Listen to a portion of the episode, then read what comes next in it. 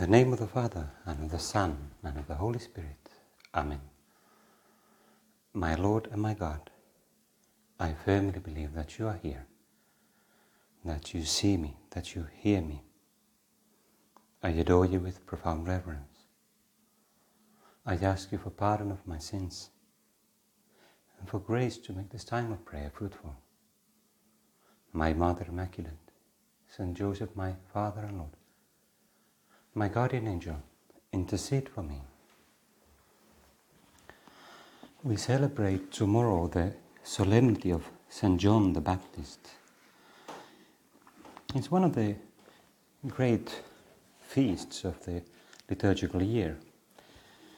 And I thought we might begin our prayer, our meditation this evening, asking our Lord to, to help us to give some ideas on how to live this solemnity.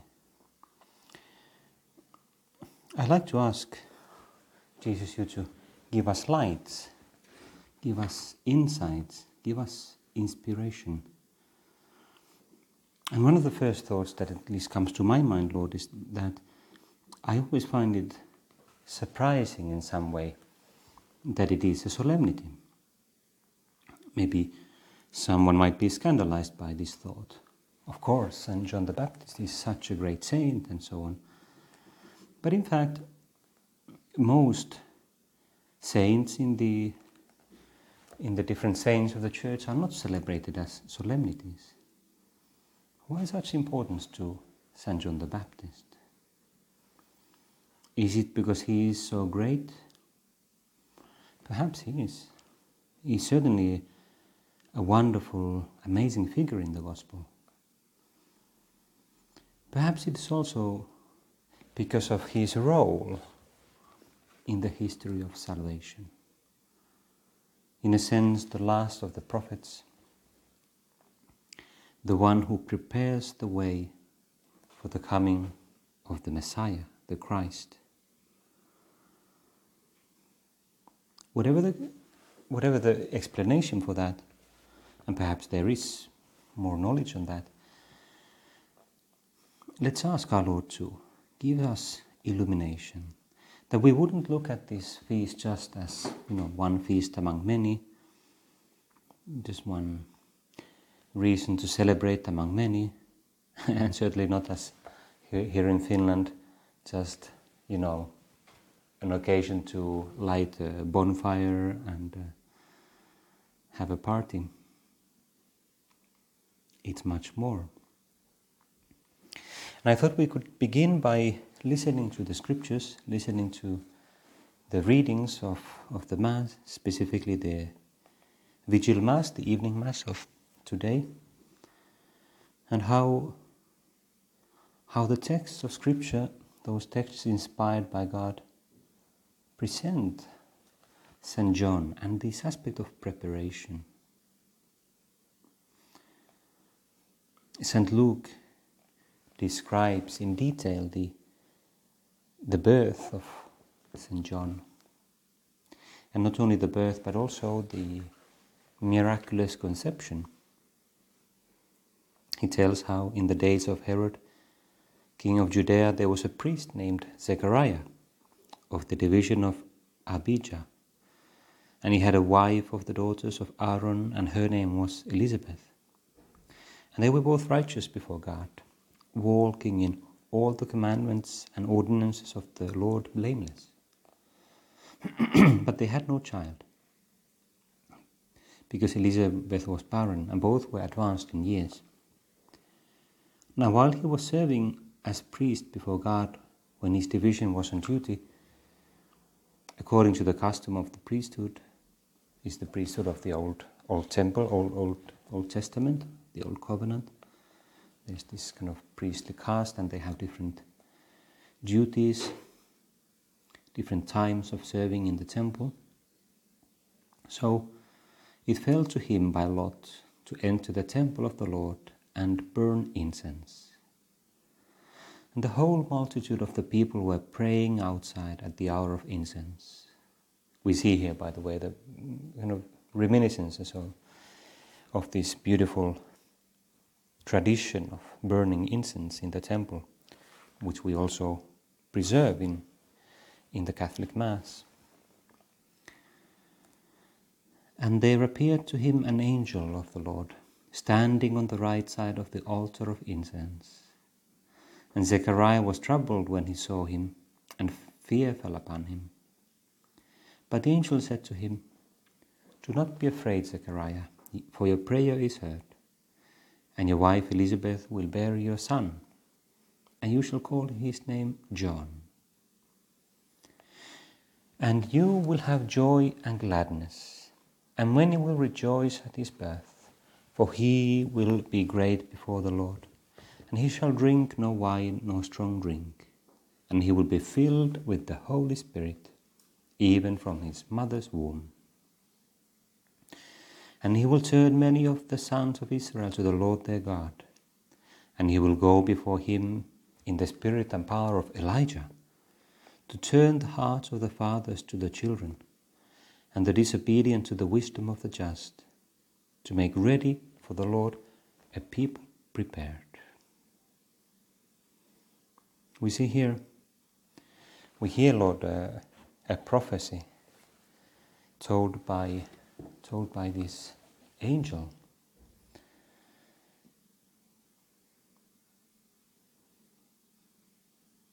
You will have joy and gladness, and many will rejoice at his birth. And he shall drink no wine nor strong drink. That reminds of that reminds us of uh, Samson in the Old Testament. And he will be filled with the Holy Spirit, even from his mother's womb. Filled with the Holy Spirit.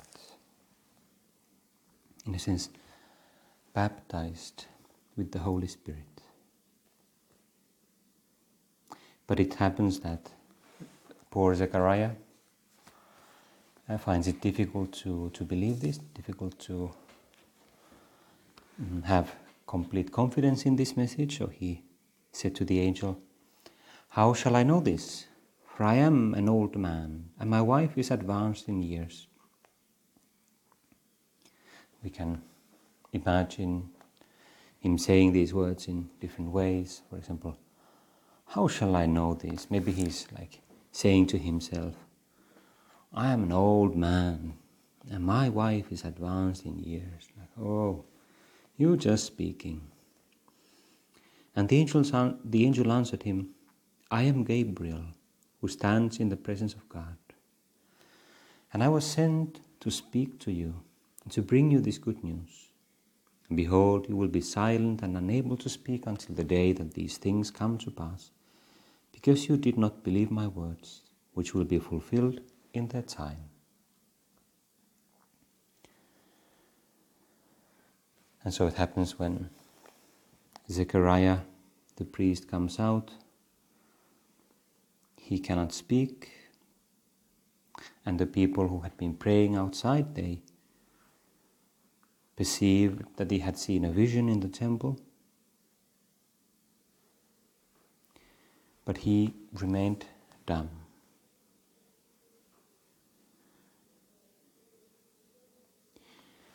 Filled with the Holy Spirit.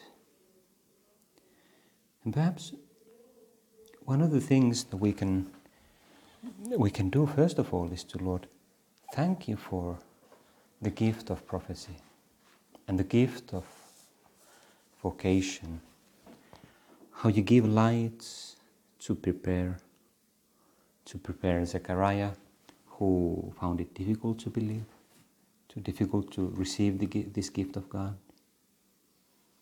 But you give us gifts too, usually not in the form of angels, maybe in the form of encouraging words other ways in which other people can also serve as messengers for us. Maybe inspirations from our guardian angel. Maybe words of scripture that, that prepare us for receiving your gifts.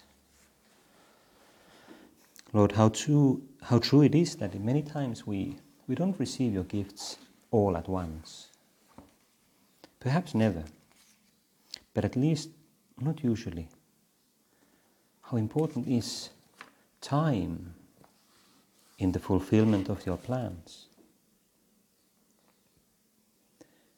But as I consider this role of time, Lord, I am led to ask myself how do I relate to time? What role do I give the time in my interior life, in my relationship with you, in my prayer?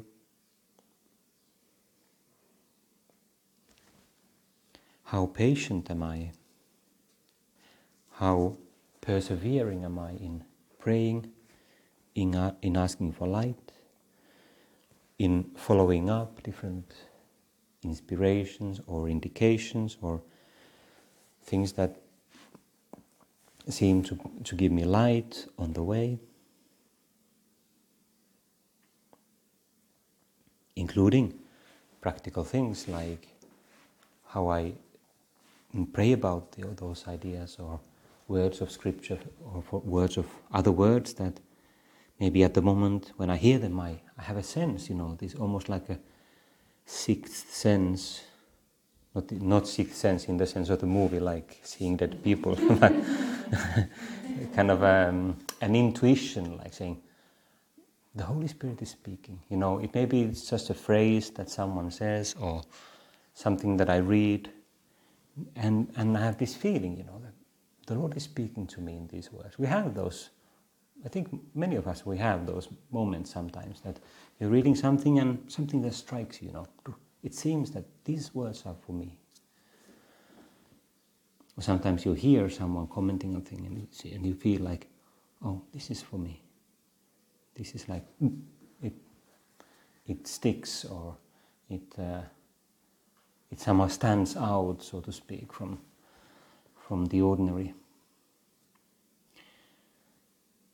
I'm not saying it has to, has to be like that, but it's good that we have this kind of uh, antenna for divine inspirations. Not that we are like artificially looking for inspirations everywhere and all the time, but an openness.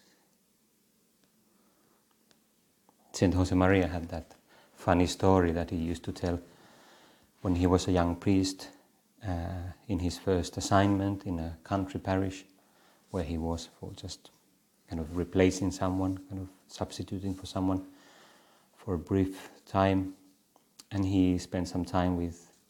There was this sacristan, a kind of poor, humble family, and they, they had a they had a child who was very simple country country boy, and they used to go for a walk, and he taught him a bit of catechism, and then then he wanted to explain something about you know God's God's plans and eternal life and, and so on, and and he once asked the, the boy, What would you do if he had uh, a lot of money and uh, all the money? And he was like, What does it mean, like to have a lot of money? Like he, well, if he had like, if he said like many cows and so on, and like, so that's something that he could relate to, like, oh, that's like riches.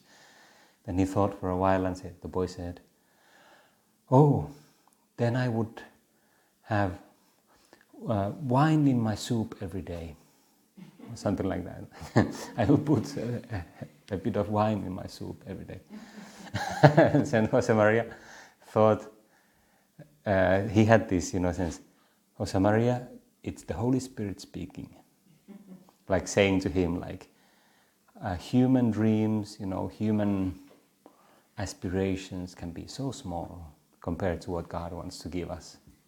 okay that the boy couldn't imagine anything like beyond just having a bit of extra in his soup. um, but this sense, the Holy Spirit is speaking. Well, the Holy Spirit had been preparing for St. John the Baptist all the way from Prophet Isaiah, or at least the, the church in the vigil mass of St. John the Baptist. Mm applies these words of Prophet Isaiah to him. The Lord called me from the womb. From the body of my mother, He named my name. He made my mouth like a sharp sword. In the shadow of His hand, He hid me. He made me a polished arrow. In His quiver, He hid me away. And He said to me, I will give you as a light to the nations, that my salvation may reach to the end of the earth. And of course, it doesn't necessarily mean that mm, Prophet Isaiah had St. John the Baptist in mind when he wrote this, but certainly from a divine point of view, from God's point of view, God had him in mind all the way from eternity, from his eternal present.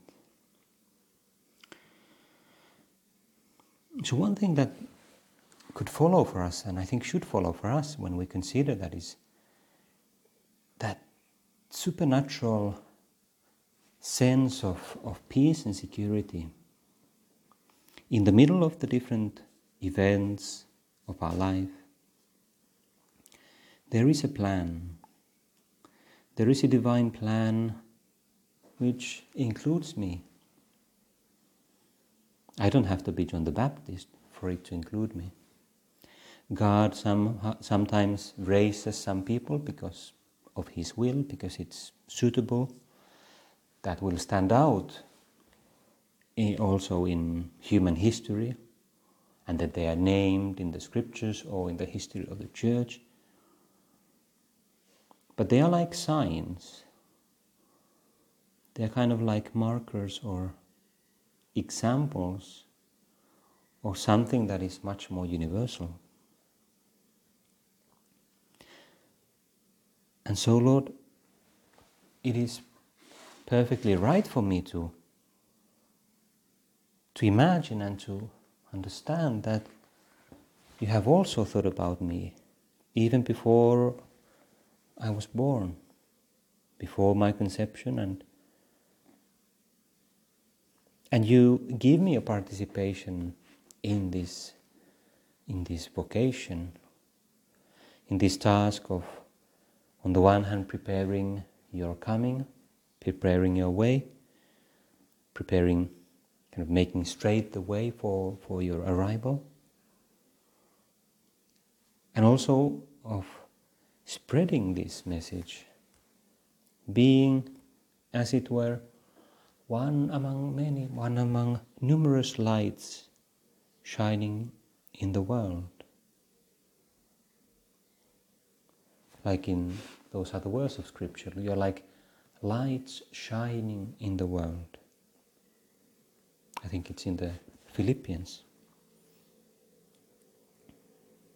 Like lights shining in the world.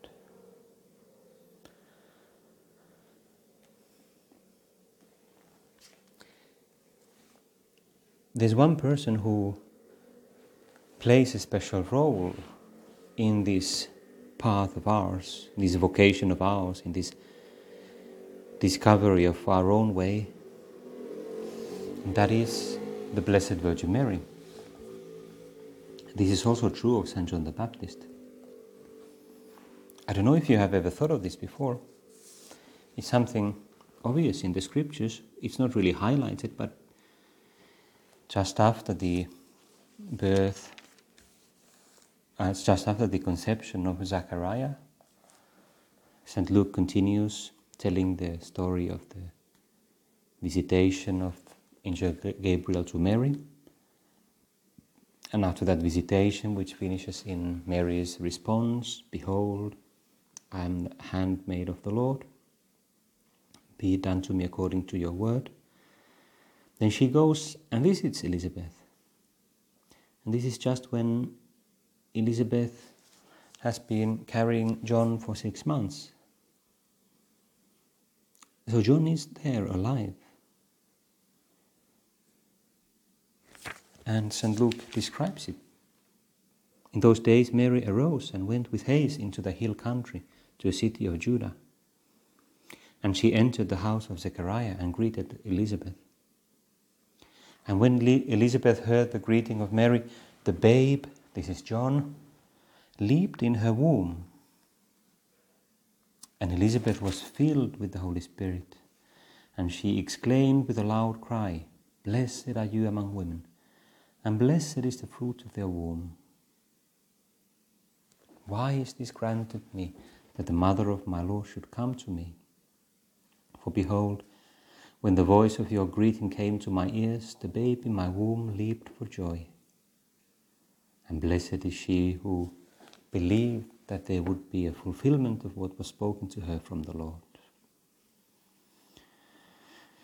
And Mary responds with the beautiful Magnificat, my soul magnifies the Lord, my spirit rejoices in God my Saviour, who has regarded the low estate, the humility of his handmaiden, and so forth. But true, Lord, how, how true it is also in our life that our own path, our own way closer to you, and especially to discovering a deeper, a deeper sense of our own vocation, our own purpose in your in your plans, in your plans of love and, and salvation, how truly they are accompanied by the presence of your mother.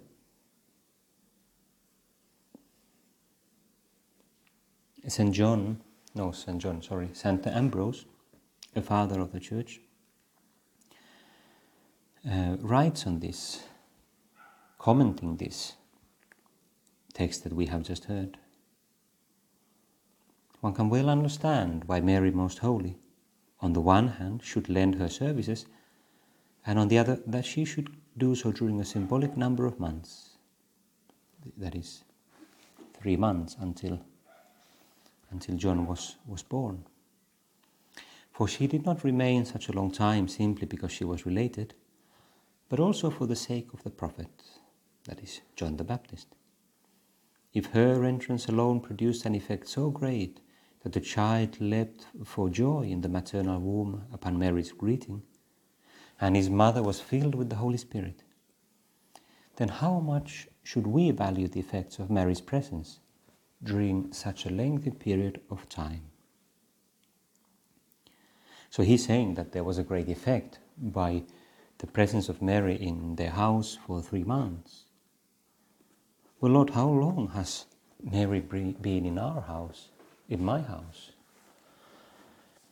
Maybe even in the sense, kind of symbolically in my house, in my room, where maybe there's an image of, of your mother, of the Blessed Virgin Mary, but especially more deeply in, in, my, heart, in my life, in my heart. Maybe this a long time ago, it depends. It depends, but maybe more recently when I have, so to speak, I have accepted, I have taken Mary to my house. Just like John the evangelist, the other John, in the gospel at the foot of, at the foot of the cross accepts Mary as uh, to take care of her. Woman, behold your son, behold your mother. And from that hour, the disciple took her to his own home. And again, what follows from this? Well, I would say at least security, peace,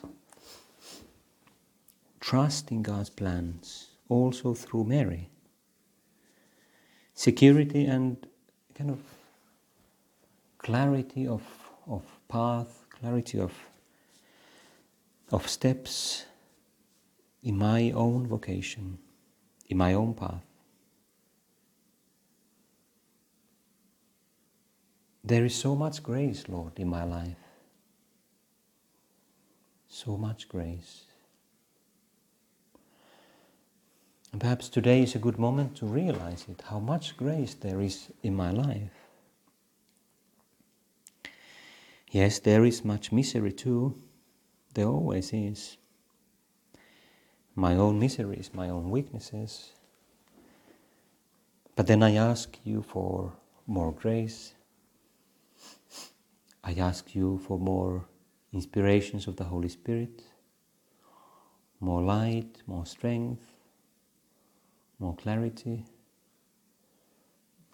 I ask you for deeper conversion, those specific conversions that I need, just I and not anyone else. But also, I, also I ask for that greater presence of your mother. Just like in the life of John the Baptist in, in those three months when he was coming into the world.